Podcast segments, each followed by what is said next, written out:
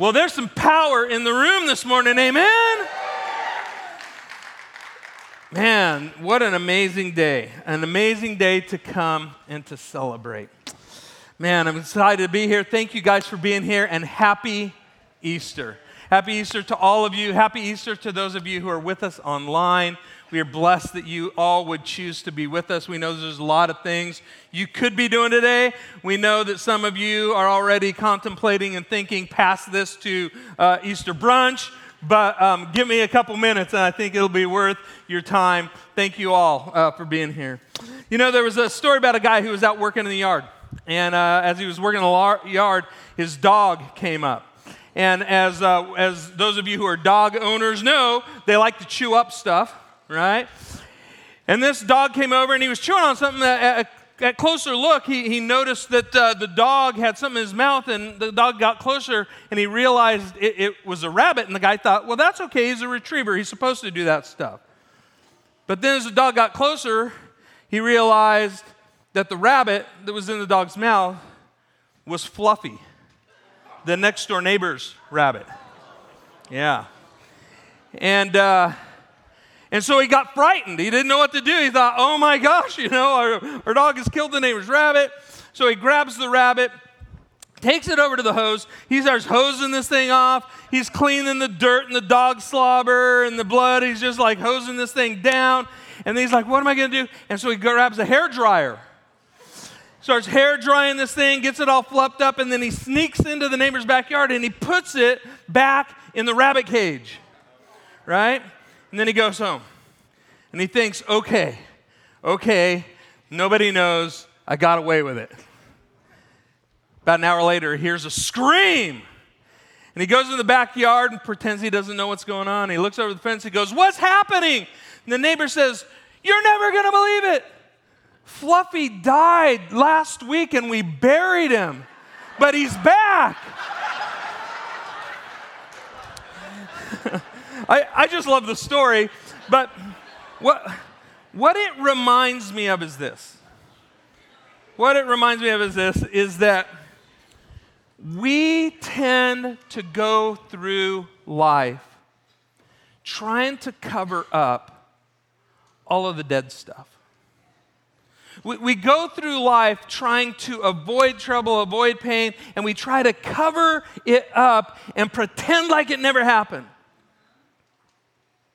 we try to fake resurrection all the time. But only Jesus can bring real resurrection. Amen? And that's what we're here to celebrate this morning. We're here to celebrate that Jesus has the power of resurrection. You know, without Friday and the crucifixion, there's no forgiveness for our sins. And we are stuck. And when we get stuck, we just try to cover it up. Without our sins forgiven by the cross of Jesus, we just try to cover everything up and pretend that life is good. When on the inside, there's just death. And some of you know that feeling, some of you understand. Without Sunday and the resurrection, we have no hope and we have no chance at eternity. But thank God for the power and the promise of the resurrection. Amen?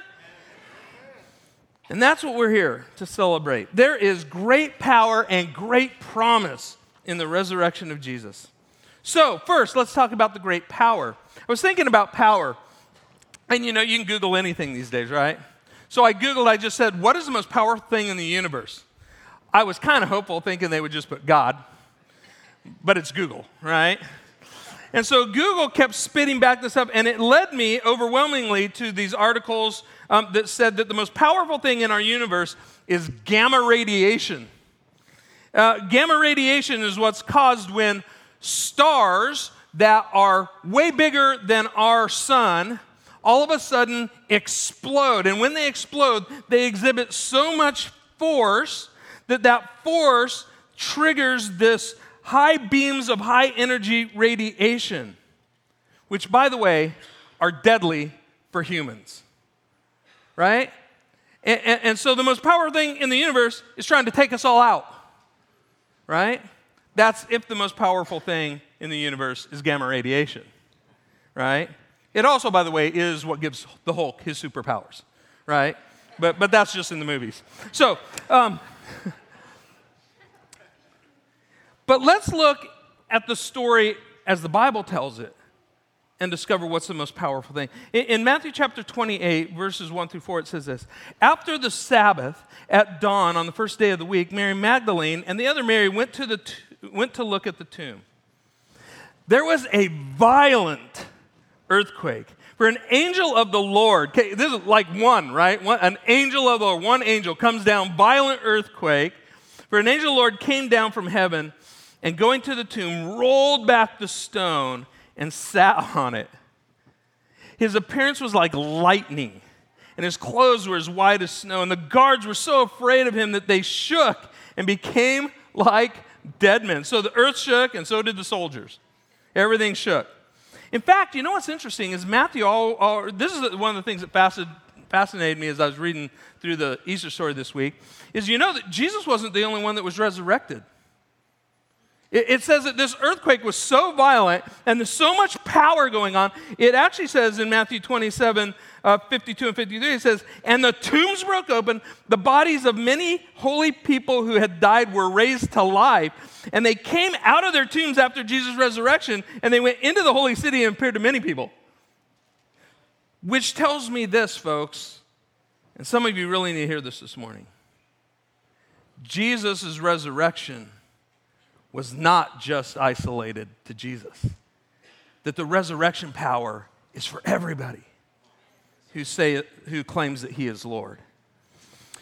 So God displayed his mighty power in the resurrection. And that power is there for us today as well. The Apostle Paul in Ephesians 1 18 to 20 says this He says, I pray, and this is, as a pastor, this is my prayer as well.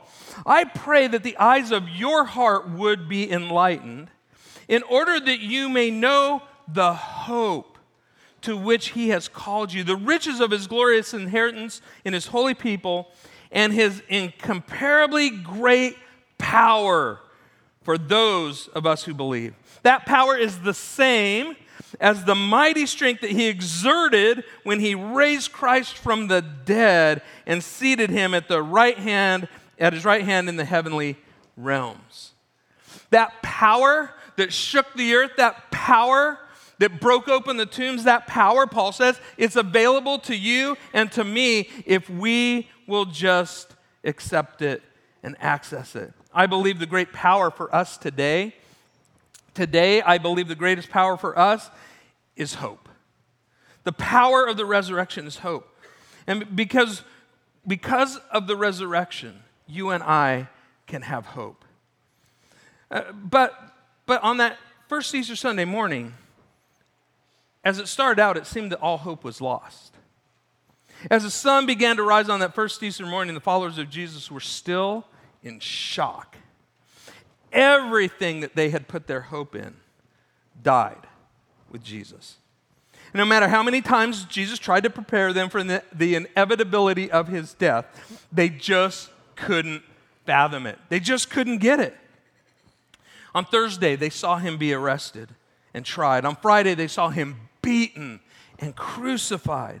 On Saturday, Saturday, they were paralyzed by fear and in total shock and disbelief. So, what they do? They hid, they ran. On Saturday, all hope seemed lost. Their teacher, their leader, their Messiah, the one they trusted in, the one they had put all of their hope in, he had died and laid in a tomb. On that Saturday, the Sabbath, the religious leaders, they sat smug, believing that they had gotten rid of that false prophet. But to be sure, that just to make sure, they asked Pilate to post a guard outside the tomb to make sure that Jesus' body stayed in that grave. And on Saturday, Pilate and the Roman authorities, they breathed a sigh of relief, believing that they had just avoided a revolt and they appeased the people into submission. On Saturday, the devil thought that he had won and that evil and death had triumphed. You know, we've all had Saturday experiences before. Moments when hope seems lost. A relationship falls apart. A child goes off the rails the diagnosis isn't what you wanted. the loss of a job, the loss of a loved one. We've all been in those situations where we feel like hope is lost. And for the disciples of Jesus, Sunday morning started off that way as well. You know, in Luke 24, in verse 1, it tells us on the first day of the week, early in the morning, they, they have no idea what had just happened. Early in the morning, the women took the spices they had prepared and they went to the tomb. Now, now why? You, you see, the ladies woke up that Easter morning not wondering if hats were in this year, not wondering what they should wear to Easter Sunday service. They came prepared to embalm a dead body. They came to that tomb depressed, defeated, and without hope. But all of that was about to change. In, Luke, in verse 2, it says, They found the stone rolled away from the tomb. But when they entered, they did not find the body of their Lord Jesus. While they were wondering about this, suddenly two men in clothes gleamed like lightning stood beside them. And in their fright, the women bowed down to the ground with their faces to the ground. But the men said to them, Why do you look for the living among the dead? He is not here, he is risen. Remember how he told you while he was still with you in Galilee that the Son of Man must be delivered over to the hands of sinners, be crucified, and on the third day he would rise again. And then they remembered his words. It baffles me to this day why there wasn't 12 men sitting outside a tomb counting down 10, 9, 8, just waiting for what they had been told was about to happen. Believing the impossible had just happened, these ladies, they run to tell their friends. Says, when they came back from the tomb, they told these things to the eleven and all the others. It, it was Mary Magdalene, Joanna, Mary, the mother of James, and the others with them that told this, told this to the apostles. But they did not believe the women because their words seemed like nonsense. I mean, did you catch that? these disciples that just spent three years with Jesus, these disciples that watched him raise people from the dead, raise Lazarus from the dead, these disciples said that to the women that what they're saying sounds like nonsense. Now, some of you can relate. Some of you are here this morning because someone drug you here. And you're sitting in church going, Yeah, this all sounds like nonsense to me. If that's you, then that's okay. I'm glad you're here. And the reason is because you're in really good company because the people closest to Jesus thought it sounded like nonsense at the beginning. But to me, that's what makes this story so believable. Is the very people that were the closest, the very people that were following, they thought this was all nonsense at the beginning. I mean, it's amazing. It's amazing to me how they didn't get it. So if you struggled to make sense of the resurrection, it's okay, you're in good company with people like Peter. Because it says, Peter, however, he got up, he ran to the tomb, bending over, he saw the strips of linen lying by themselves, and he went away wondering himself what had happened. Again, he's like, he goes in and he sees the empty tomb, he sees the grave clothes lying there, and he, he has this like brain freeze, and he's like, what happened? I, I mean, uh, just think, I mean, think about that. Well, gee, gee, what happened? I mean, it just it baffles me because Jesus had told them on so many occasions exactly what was going to happen. Here's the problem, folks. We don't listen to Jesus very well. We get so caught up in what's right in front of our faces, in the situations and the circumstances of life, that oftentimes we forget about the promises of Jesus. We forget I mean, how many in this room think that you're just living absolutely in the power of the resurrection? Why is it that we're not to? Well, because we let all this other junk get in the way. And then we get ourselves in a situation that goes, gee, I wonder what happened. It, we didn't listen to Jesus. I mean, Peter was left wondering. One of the things is for certain. Even among the disciples, Nobody expected to go to the tomb and find no body. Amen? There's even, and, and these guys scattered. These guys are scared to death now because they just saw what happens to people, right? They get hung on a cross. So some of these guys start to scatter. Two of them, they're going down this road towards this town called Emmaus, and they're walking down the road and they're, they're just like can't believe what just happened, can't believe Jesus is dead, they don't know what's going on. And what's amazing is then all of a sudden, Jesus, he just appears and he starts walking with them. And, and he looks at them and they don't recognize him, which is pretty, pretty trippy. And, and then it says, Jesus asks them what they're talking about. And, and then this is what they said in, in Luke 24. It starts in verse 19. He says, They were talking about Jesus of Nazareth. They replied, He was a prophet powerful in word and deed before God and all the people. And the chief priests and rulers handed him over to be sentenced to death, and they crucified him. Now, listen to verse 21. This one's really important. It says this it says, But we had hoped. But we had hoped that he was the one who was going to redeem Israel. We had hoped. Past tense, right? You see, they had lost their hope. And, some of you today, you, you, you, uh, you know what it's like to, to be in hopeless situations where, where obstacles seem unsurmountable. You know all what it's like to have your, your hopes dashed and your dreams crushed or your plans altered and your lives turned upside down with just a word from someone. I got to tell you, sometimes I miss it. Sometimes I get so involved in the circumstances of my life that, that I miss what God is up to. Sometimes all I can see is the way that the circumstances are piled up by my own decisions, and, and, and I start to lose hope. Let me tell you this you know when you start to lose hope? It's when you lose Jesus. When you lose Jesus, you lose hope. If Jesus stayed in that grave, all hope is lost. Paul says this if there is no resurrection, our faith is useless.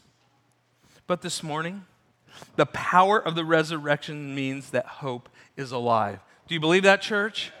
Amen. 1 Peter 1 3 and 4 says this Praise be to the God and Father of our Lord Jesus Christ. In his great mercy, he has given us new birth into a living hope through the resurrection of Jesus Christ from the dead. You know, the word hope is used 92 times in the New Testament. It's only used four times before the resurrection. The other 88 times are all after the resurrection, so it's pretty obvious where hope comes from. It comes from the power of the resurrection. And because of the power of the resurrection, because of the hope that it reignited in these disciples' lives, this group of misfits and doubters they ended up changing the world. And their message, you know what their message was when they went out and proclaimed it? Their message was the resurrection. All they preached was the resurrection of Jesus. They didn't go around and preach all kinds of, you know, oh, you know, this thing and that thing and this life and this thing. They didn't even have the Gospels for, for several years. They just went out and said, we can't help but talk about what we have seen and heard. We can't help but tell you that our leader, our friend, he was dead, crucified on a cross, but he came to life. And if he can come to life, like I said before, he proved he can deliver life for the rest of us. Maybe today you need hope. If so, it's available to you. Maybe, like these followers of Jesus, maybe there's someone in the room this morning who's sitting here and you've lost all hope. You had hoped things would be different. You had hoped that that relationship would have worked out. You had hoped that you could get rid of the hurt, the habit, or the hang up. But only Jesus can do that. And we've got a place called CR where you can come and you can learn how to let Jesus take care of that loss of hope in your life. The power of the resurrection is hope because the power of the, because of the power of the resurrection, even if you've been hopeless, you, my friend, can hope again. Do you believe that? Because of the power of resurrection, you can hope again. And while the power of resurrection is hope, the promise of resurrection is heaven. Man, I, I can't wait. Heaven. Romans 6, 4 to 7 says this For we died and were buried with Christ by baptism and just as Christ was raised from the dead, so just as Christ was raised from the dead by the glorious power of the Father, now we also may live new lives. But it gets better. Since we have been united with him in his death, we will also be raised to life as he was. In other words, the resurrection tells us that death is not the end. That, that death, see, before the resurrection, de- death was the end of the story. You don't hear a whole lot about heaven or anything, even in the Old Testament in the Bible, because before the resurrection, death, death was pretty much like, you know, that was the end of the story. Most of the people that you read about in the Old Testament, they believed that when, when you died, that it was just over, that God just gave you a good life here and now. But the resurrection proved that Jesus conquered death and that there was more to life. And, and, and, that, and that heaven was made accessible by the resurrection.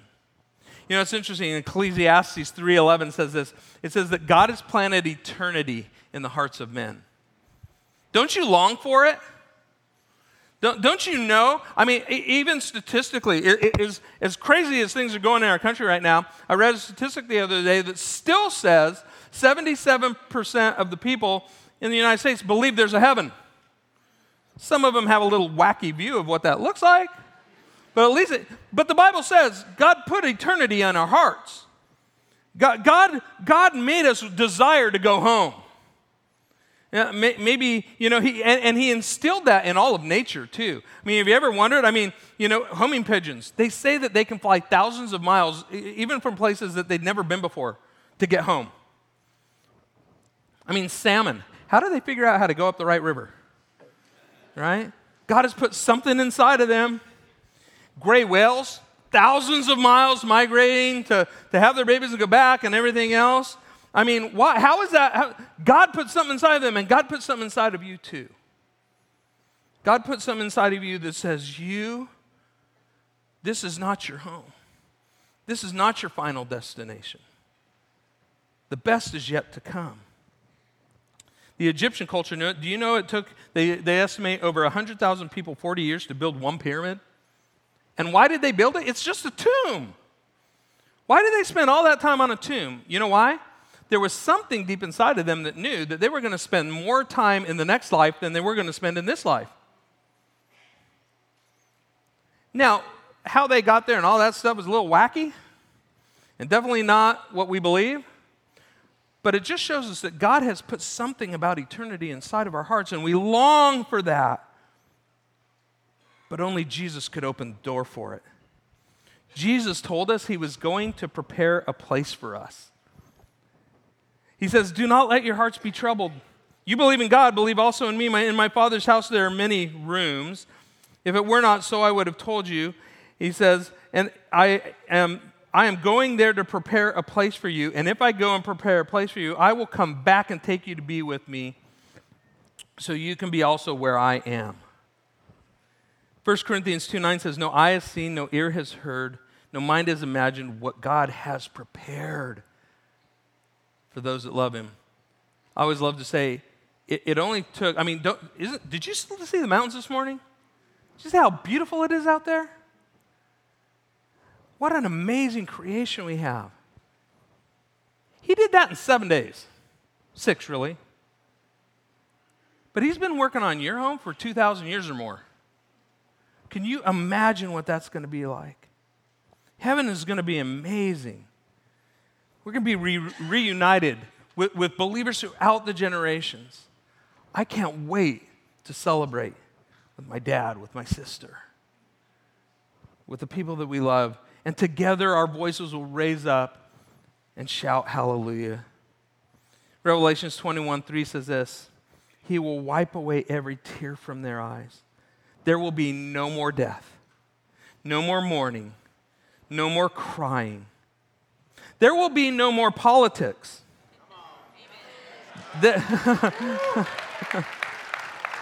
I knew I'd get a name after that.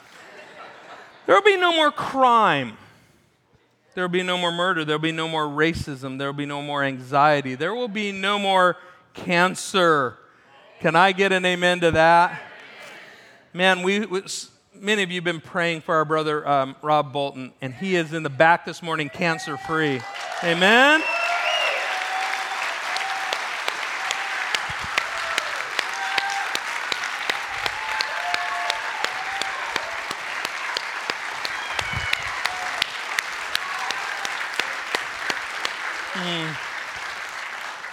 Now I, he needs a little space. Don't, don't, don't go crowding him this morning, okay? We're just so excited that they are here because it shows us the power, the power that God has.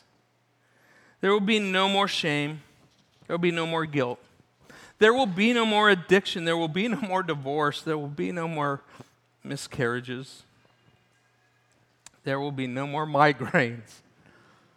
There will be no more disease. Can somebody give me an amen? amen? I love the story that Max Lucado tells about a young gal named Kayla Montgomery. Some, we have some runners in the room. How many runners we got in the room? Where are our Run for God folks? Come on. We, yeah, let's hear for these guys. Um, yeah, they just ran last weekend. It was amazing. Um, this gal was a runner, one of the best high school runners in the country a few years back. Um, at one point, I mean, she ranked about in the top 20 in, in the country. But the problem was she had a horrible disease. She had no feeling in her legs. Imagine that. She was a runner, has no feeling in her legs when she ran. Kayla had a unique form of MS. And when her body temperature would start to heat up, her nerves around her spinal cord would start to inflame. And when they started to inflame, her legs would start to tingle, and, and, then she would slowly lose all feeling in her legs up to her waist. Remarkably, she could still run. See, running wasn't the problem. She could run, but when it came to the finish line, she had no ability to decelerate. She could run, she just couldn't stop because she couldn't tell her legs to stop doing what they were already doing. For stopping, however, she depended on her coach. She would run, and as she came to the finish line, he would stand there just behind the finish line with arms open wide, and she would fall headlong into the open arms of her coach, who would catch her. For stopping, she depended on him. She would run, and as she came into that line, right into his arms, she wouldn't even slow down. She would just dive right into his arms as they collided after that collision, they would rush her off the field where they would give her water and put ice all over her to start to cool her down because once her body temperature got back to normal, she could start to regain feeling in her legs again. She and her coach, they had an agreement. She did the running and he did the catching. And this was his promise to her that every time she ran, he would catch her. And, folks, that's God's promise to us. The finish line of our lives is always getting closer. No matter how well you run this race, you can't run forever. And when you get to the end, you are going to need some help someone to catch you. And that someone, well, I sure hope it's Jesus Christ. Because he will not abandon you, and as you come across that finish line, his promise to you is this. It is the promise of, that the resurrection, of the resurrection that nothing will keep him down and nothing can separate you from his love. On the cross, he bought you, he redeemed you, and he's preparing a place for you. But heaven, heaven is a perfect place. It's a perfect place for people who've been made perfect. And you or I are far from perfect. I didn't hear an amen on that one. but Jesus was, and Jesus still is. But on the cross, he exchanged places with us. He took our pay, place and paid for our sins, and the resurrection opened the door to make it all possible. The question is this morning have you received the amazing gift of God's grace? Do you know who's going to catch you when you cross that finish line? If not, well, man, if not, for heaven's sake, take him up on the promise today because he loves you so much. He wants to lavish his love and his grace on you. Psalms 103, 10 to 13 says this He says, He does not treat us as our sins deserve. He does not repay us according to our iniquities. For as high as the heavens are above the earth, so great is the Father's love for those who fear him. As far as the east is from the west, so far as he removed our transgressions from us. As, as a father has compassion on his children, so the Lord has compassion on those who fear him. On the cross, Jesus finished the work so that you could finish the race. And if you will put your trust in him, he promises, he promises you, he promises that he will catch you with his arms wide open, as open as they were on the cross. Jesus died so your sins could be forgiven, and he rose so that you could have the power of hope and the promise of heaven. The power and the promise of the resurrection can be yours.